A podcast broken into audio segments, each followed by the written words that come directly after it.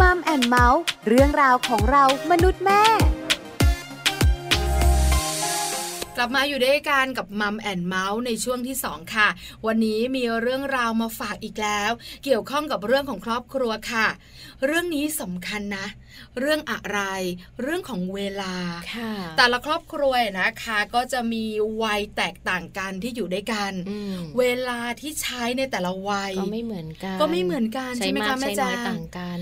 เด็กก็แบบหนึ่ง ค่ะ เราที่เป็นคุณพ่อคุณแม่ก็อีกแบบหนึ่ง ใช่ ผู้สูงอายุในบ้านก็อีกแบบหนึ่ง ค่ะ เพราะฉะนั้นเรื่องของเวลาสำคัญมากๆ แล้วเวลานี่แหละทำให้เราห่างเหินกัน อืมใช่หลาย ๆ บ้านอาจจะเป็นแบบนั้น ใช่ไหม นะคะ แม่จ๋า เวลาของคุณพ่อก็ต้องรีบออกจากบ้านแต่เช้ามืดเลย เวลาของลูกก็ต้องออกจากบ้านเร็วเหมือนกันเพราะไปโรงเรียน คุณแม่ก็ต้องมีเวลาของตัวเองด้วยเหมือนกัน ส่วนผู้สูงอายุเวลาเยอะมากเลย อยู่บ้านคนเดียวก็เหงาเหมือนกันนะ แต่ที่สำคัญเนี่ยนะคะเหงาไม่เท่ากับไม่รู้จะทำอะไรเน อะ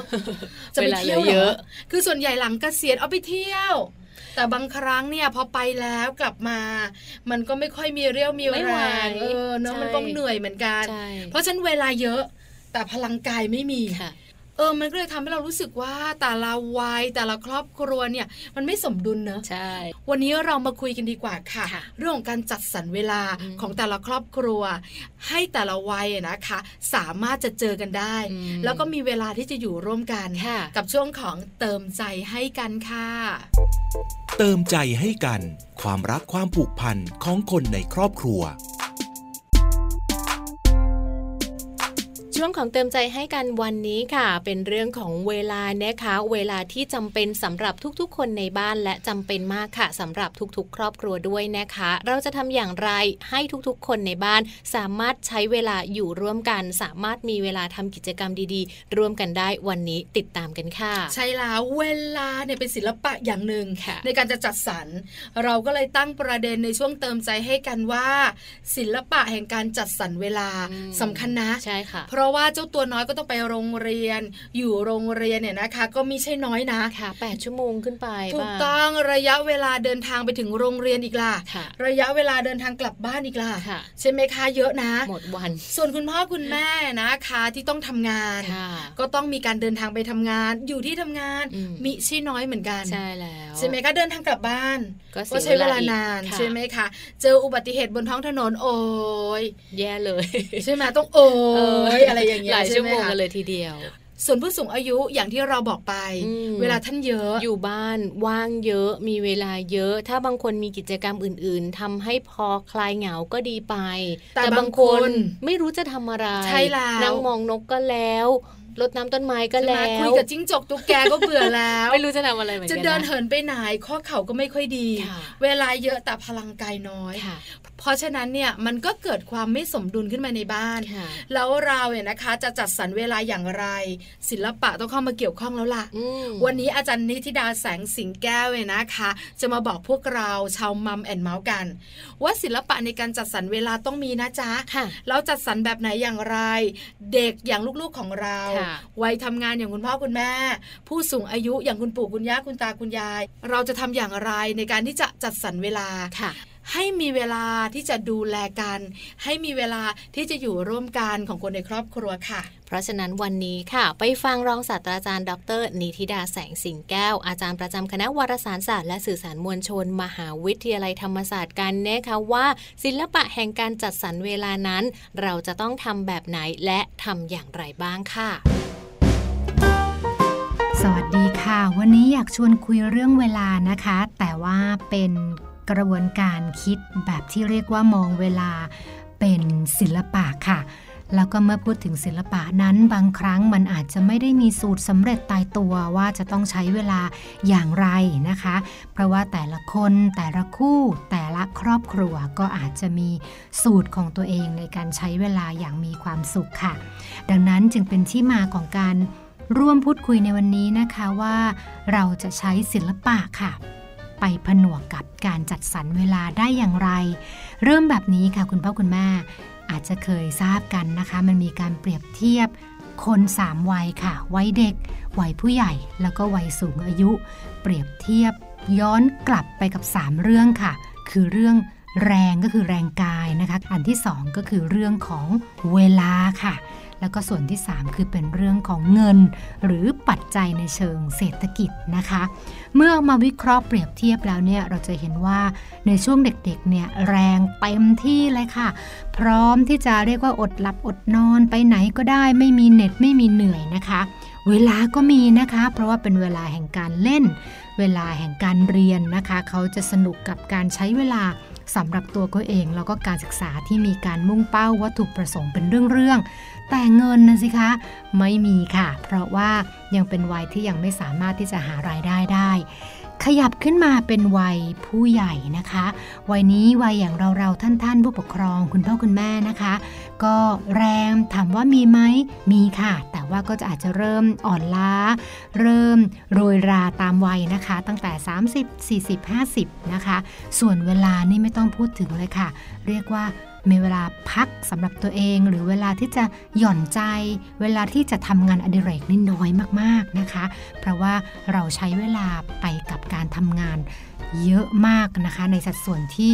สูงมากๆในชีวิตนะคะ ส่วนเรื่องเงินในวัยนี้ก็คือพอมีแล้วค่ะ สามารถที่จะตั้งหลักปักฐาน มีเงินเก็บนะคะ แล้วก็สามารถที่จะรับผิดชอบค่าใช้จ่าย การจับจ่ายใช้สอยในครอบครัว ทั้งเรื่องของตัวเอง เรื่องของบ้านเรื่องของลูกนะคะ ได้ค่อนข้างที่จะเรียบร้อย ถัดมานะคะเป็นวัยสูงอายุค่ะคุณผู้ฟัง วัยสูงอายุก็ถ้าพูดถึงแรง โอ้เหนื่อยละค่ะทำอะไรนิดนึงก็ปวดก็เมื่อย ออกไปบ้านทีหนึ่งกลับมานี่เผลอๆต้องขอนอนพักสัก 2 วัน ร่างกายถึงจะกลับมาฟื้นเป็นปกตินะคะ รวมทั้งจะไปเที่ยวที่ไหนต้องขอดูด้วย มันไกลไหมต้องเดินเยอะไหมนะคะ สามารถเข้าถึงด้วยเก้าอี้วิวแชร์หรือเปล่านะคะ แล้วก็มาดูเรื่องของเวลาค่ะ เวลาเหลือเยอะมากเลยค่ะ วันวันๆหนึ่งนี่เรียกว่ามีเวลาสำหรับการทำอะไรที่เราชอบได้เยอะ เงินก็เยอะด้วย แต่สังเกตไหมคะว่า 3 ช่วง 3 generation เมื่อเอา 3 เรื่องหลักในชีวิต คือเรื่องกำลังกายคือเรื่องแรงนะคะ เรื่องเวลาแล้วก็เรื่องเงินกลับมาคูณกันแล้วเนี่ย จะพบว่ามันไม่ค่อยสมดุลกันเท่าไหร่ ดังนั้นเทคนิคการจัดสรรเวลาจึงเป็นเรื่องสำคัญ แล้วก็วันนี้อาจจะชวนคุยสำหรับการจัดสรรเวลาในวัยผู้ใหญ่นะคะ จริงๆ แล้วนักจิตวิทยาเขามีวิธีการในการแนะการบริหารเวลาไว้ง่าย ๆนะคะว่า ให้เป็นลักษณะของการแบ่งช่วงเวลา 24 ชั่วโมงเป็น 3 ช่วง ก็คือ 8 ช่วงแรก คือ 8 ชั่วโมงแรกนะคะ อาจจะใช้สำหรับภารกิจหลักค่ะไม่ว่าจะเป็นการเรียนหรือว่าการงาน ส่วน 8 ชั่วโมงที่ 2 ก็ให้ความสำคัญกับการนอนหลับ การพักผ่อนที่เพียงพอนะคะ แล้วก็ 8 สุดท้าย เป็นชั่วโมงแห่งศิลปะชีวิตนะคะ ซึ่งเราควรสำรองเอาไว้เติมสีสันให้แต่ละวันมีคุณค่า แล้วก็มีความสุขค่ะ แต่บางคนจะใช้ 8 ชั่วโมงตรงนี้ไปกับ 1. การรถติดนะคะ ใช้เวลาอยู่บนท้องถนนนะคะ หรือว่าจะใช้เวลากับมือถือกับเกมนะคะ ดังนั้นลองแบ่งเวลาในช่วงนี้นะคะ ดึงออกมาแล้วสร้างสัมพันธภาพในครอบครัวนะคะ ใช้เวลากับคนที่คุณรักในครอบครัวเติมสีสันเติมความสุข ให้แต่ละวันของเราผ่านไปอย่าง เรียกว่ามีคุณค่าครบ 24 ชั่วโมงอย่างแท้จริงค่ะ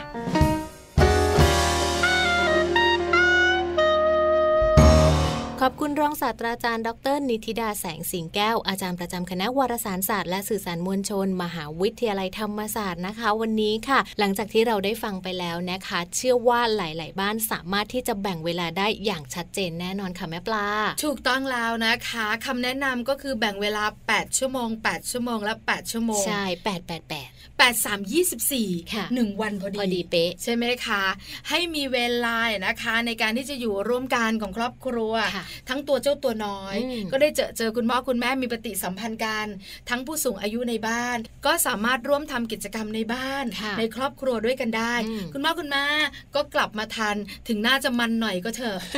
ถึงบางครั้งจะเหนื่อยมากก็เถอะ แต่สามารถจะจัดสรรเวลาให้อยู่ร่วมกันได้ ค่ะ เทคนิคอาจารย์นิติดาแสงสิงแก้วบอกไปแล้ว นำไปปรับใช้กันเลย แต่หนึ่งอย่างที่เป็นห่วงก็คือหนึ่งเวลาของลูก แม่แจงลองเดาซิว่าแม่ปลายนะคะ ห่วงอะไรเวลาของลูกคุณผู้ฟังด้วยนะคะ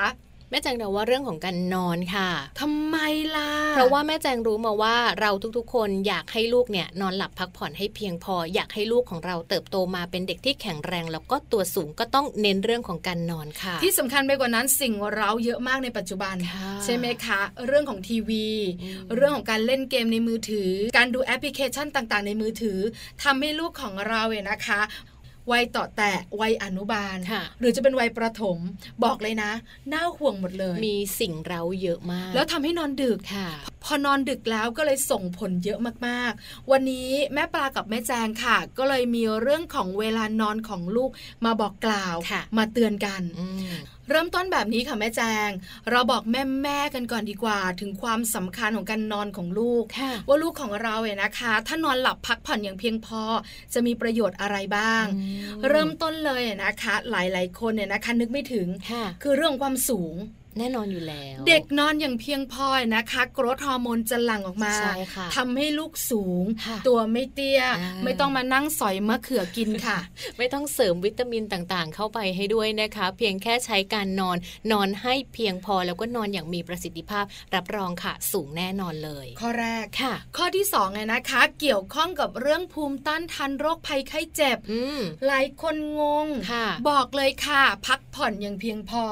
ร่างกายแข็งแรง สร้างภูมิต้านทานขึ้นมาเอง สร้างภูมิต้านทานได้ ค่ะ โรคหวัดเข้ามาก็กระเด็นไปไกล อืม เหมือนเป็นกำแพงป้องกันเชื้อโรคเนอะ ใช่แล้ว ถึงจะป่วยนะ ค่ะ แต่เชื่อไหมแม่แจง ก็ป่วยน้อยกว่าคนอื่น ป่วยยค่ะ คนที่นอนเยอะๆ พักผ่อนเพียงพอนะคะ เวลาป่วยอาการไม่เยอะ อืม สังเกตสิไม่ว่าจะเป็นเด็กหรือผู้ใหญ่นะคะ ถ้าป่วยแล้วยังพักผ่อนน้อยด้วย ค่ะ ยิ่งเป็น สุด หนัก มาก เลย ใช่ใช่ ใช่แล้วค่ะ ข้อที่สามเรื่องของอารมณ์ ใช่แล้วต้องลองสังเกตดีๆนะคะ ถ้าหากว่าลูกบ้านไหนค่ะ ตื่นมาแล้วอารมณ์ดีแจ่มใส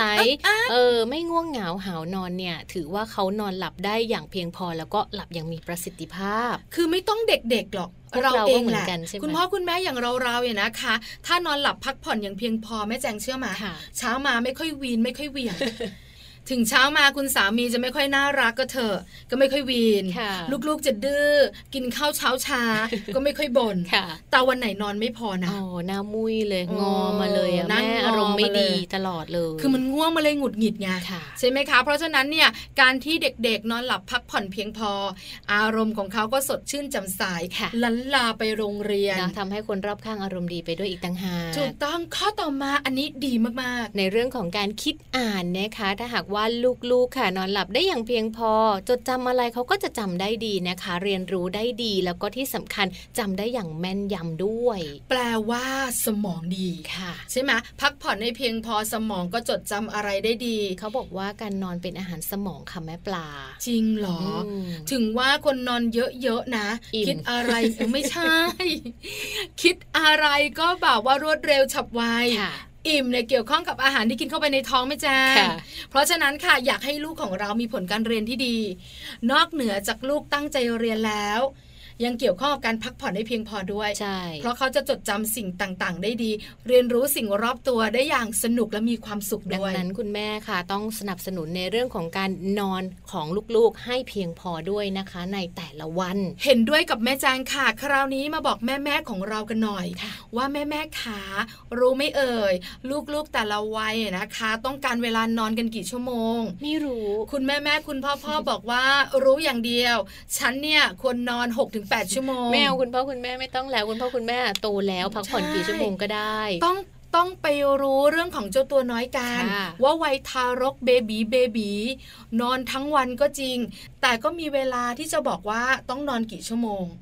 นอกเหนือจากนั้นวัยเรียน ค่ะ ก็สำคัญนะ ค่ะ วันนี้แอบบอกคุณแม่ที่มีลูกวัยรุ่นด้วย ว่าต้องนอนกี่ชั่วโมง ค่ะ จะได้รู้แล้วจัดสรรเวลากันถูกค่ะ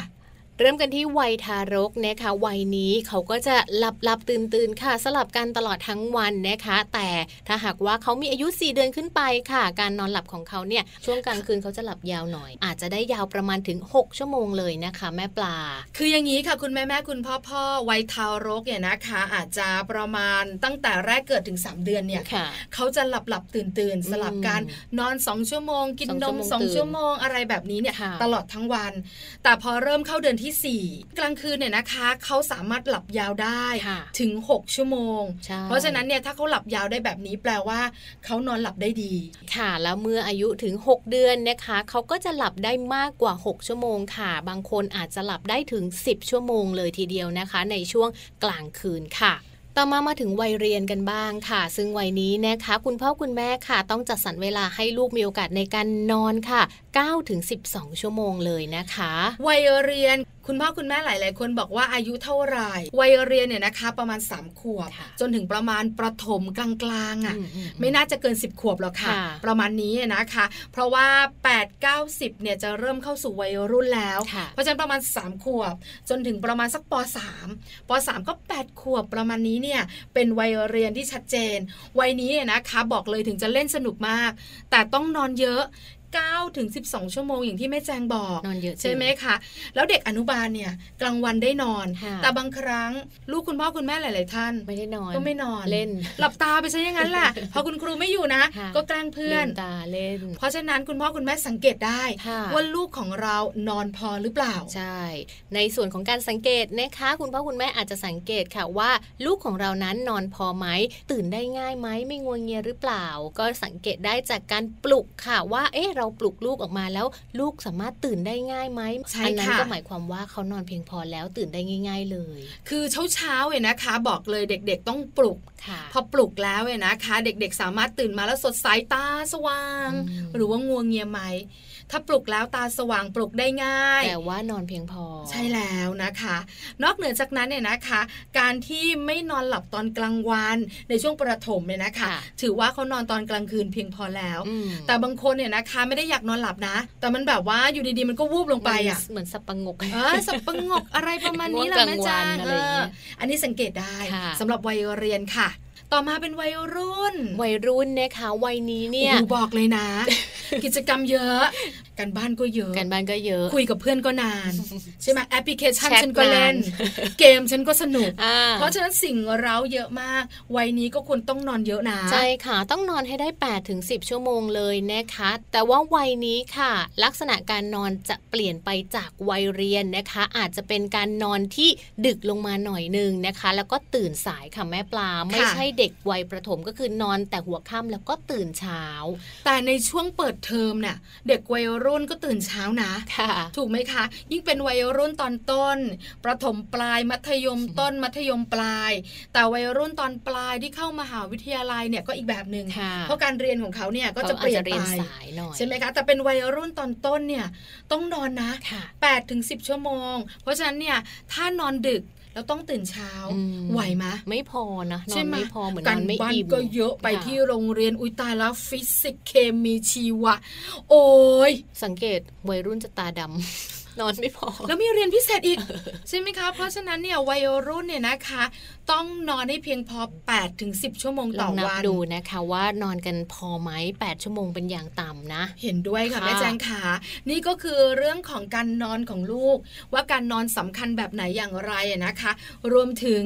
แต่ละวัยควรนอนกี่ชั่วโมง ค่ะ แอบบอกคุณพ่อคุณแม่คุณปู่คุณย่าคุณตาคุณยายแล้วนะ จัดการเจ้าตัวน้อยในบ้าน ให้นอนให้เพียงพอจะส่งผลดีค่ะ ค่ะ คราวนี้หลายหลายๆคนสงสัยต่อ แม่ปลาแม่จาง บางครั้งเนี่ยนะ เราก็อยากจะให้เขานอนนะ แต่เขาไม่นอน แต่เขาไม่นอนไงบางทีเข้าไปนอนนะเขาก็ไม่หลับ อ่า ใช่ไหมเหมือน ค่ะ ไม่ใช่เวลาของเขา ใช่ อะ ใช่เหมือนกับพอบังคับ แล้วบอกว่าอ่ะถึงเวลาต้องเข้าไปนอนแล้ว คือเราพยายามนับเวลาให้ลูกว่าต้องเป็น 8 ชั่วโมง แล้วก็ให้เขาเข้าไป แต่เขาบอกว่าเขายังไม่ง่วงเขาก็ไม่นอนอย่างเงี้ย ค่ะ ทำยังไง วันนี้มีข้อมูลดีๆ มาบอกกัน เริ่มจากสาเหตุที่ทำให้เด็กนอนไม่หลับกันก่อนค่ะแม่แจง ค่ะ แต่ไม่ใช่เราสองคนแน่ๆ อืม เป็นคำแนะนำจากคุณหมอที่น่ารักค่ะ อาจารย์แพทย์หญิงมนทิดาวีระวิกรมค่ะ กรรมการดำเนินงานศูนย์นิทราเวชโรงพยาบาลจุฬาลงกรณ์หรือว่าคุณหมอจูนค่ะ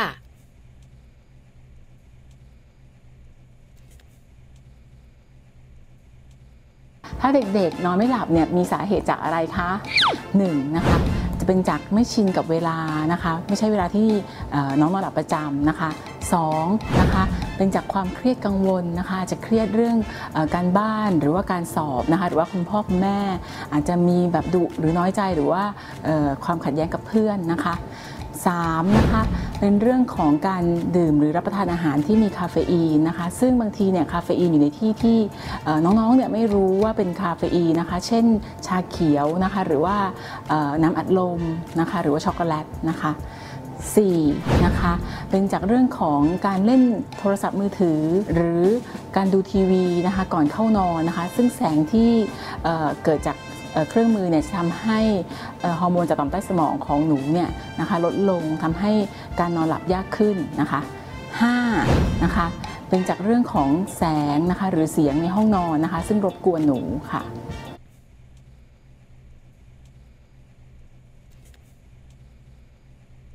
คุณหมอบอกสาเหตุไปแล้วนะคะว่าสาเหตุอะไรบ้างที่ทำให้เด็กๆ นอนไม่หลับ อืม ไม่ชินกับเวลา ใช่แล้ว ไม่ใช่เวลานอน อันดับที่หนึ่งเลย อันดับที่สองคือเครียด เรื่องของความเครียดค่ะ ก่อนสอบหรือว่าการบ้านยังไม่เสร็จหรือว่าการบ้านเยอะค้างคาอันเนี้ยจะทำให้เขานอนไม่หลับ สามก็คือเรื่องของอาหารการกินที่มีคาเฟอีนเป็น ค่ะ ส่วนผสม ใช่แล้วส่วน 4 ค่ะ ก็คือเรื่องของการที่เขาได้มีโอกาสในการเล่นโทรศัพท์มือถือ หรือว่าดูโทรทัศน์ก่อนนอนนั่นเองเจ้าแสงต่างๆ แบบเนี้ยจะทำให้นอนไม่หลับค่ะ ส่วนข้อที่ 5 นะคะ อาจจะมาจากแสงหรือว่าเสียงที่รบกวนในห้องนอน ค่ะ ทำให้นอนไม่หลับ นี่คือสาเหตุเนี่ยนะคะ ที่คุณหมอจูนบอกเรา ว่าทำไมเด็กๆเนี่ยนะคะ ถึงนอนไม่หลับ คราวนี้มารู้กันต่อ แล้วเราที่เป็นคุณพ่อคุณแม่คุณปู่คุณย่าคุณตาคุณยายเนี่ย จะทำอย่างไร ค่ะ ให้ลูกของเรานอนหลับล่ะคะ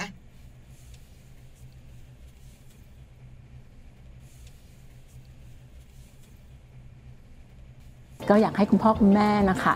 ช่วยเขาในเรื่องของการนอนหลับนะคะ เป็นที่ปรึกษาให้เขาแล้วก็การเลี้ยงลูกวัยเนี้ยค่ะ อยากให้เอ่อลดความคาดหวังของเขาลงนะคะ พัฒนาเขาตามศักยภาพที่เขาควรจะเป็นนะคะ เพื่อที่จะลดความเครียดความกังวล และความแข่งขันในการเรียนของเขาลงค่ะ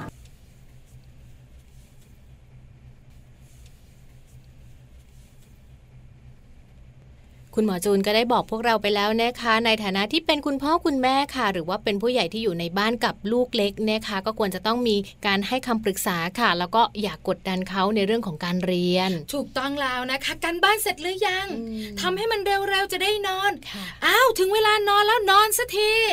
เครียดนะ บางทีเขาเครียด ใช่ไหม เราไม่รู้แล้วเขาก็ไม่รู้หรอกว่าความเครียดมันเป็นแบบไหน มันสะสมมันทำให้เขาเนี่ยเกิดการนอนไม่หลับ เห็นด้วยมากๆเลยนะคะ คุณพ่อคุณแม่ค่ะแอบแนะนำกันอีกนิดนึง เรื่องของอาหารการกินก่อนนอนของลูก ค่ะ นมอุ่นๆ ก็สามารถดื่มได้ก่อนนอน ใช่แล้ว หลับสบายมากยิ่งขึ้น ค่ะ เป็นตัวช่วยในการนอนเจ้าตัวน้อยได้ดีเลยทีเดียวค่ะ ค่ะ นี่ก็คือทั้งหมดนะคะในเรื่องของการนอนเจ้าตัวน้อย ค่ะ ที่แม่ปลาแล้วก็แม่แจงเป็นห่วง ต้องแอบบอกคุณพ่อคุณแม่ถึงความสำคัญของการนอน ค่ะ หลาย ๆ ครอบครัวนะคะ อาจจะนึกไม่ถึง เพราะคุณพ่อเองก็เอางานกลับมาทำที่บ้าน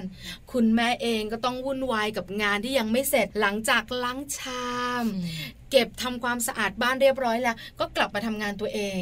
คราวนี้ก็อยู่กับงานของแต่ละคน ค่ะ ลืมไปว่า ลูกยังทำกันบ้านอยู่ หรือแม่ก็นั่งเล่นเกม เล่นโทรศัพท์มือถือดูที ดู วี ทีวีอยู่ ลืมเคี่ยวเข็นให้นอน ม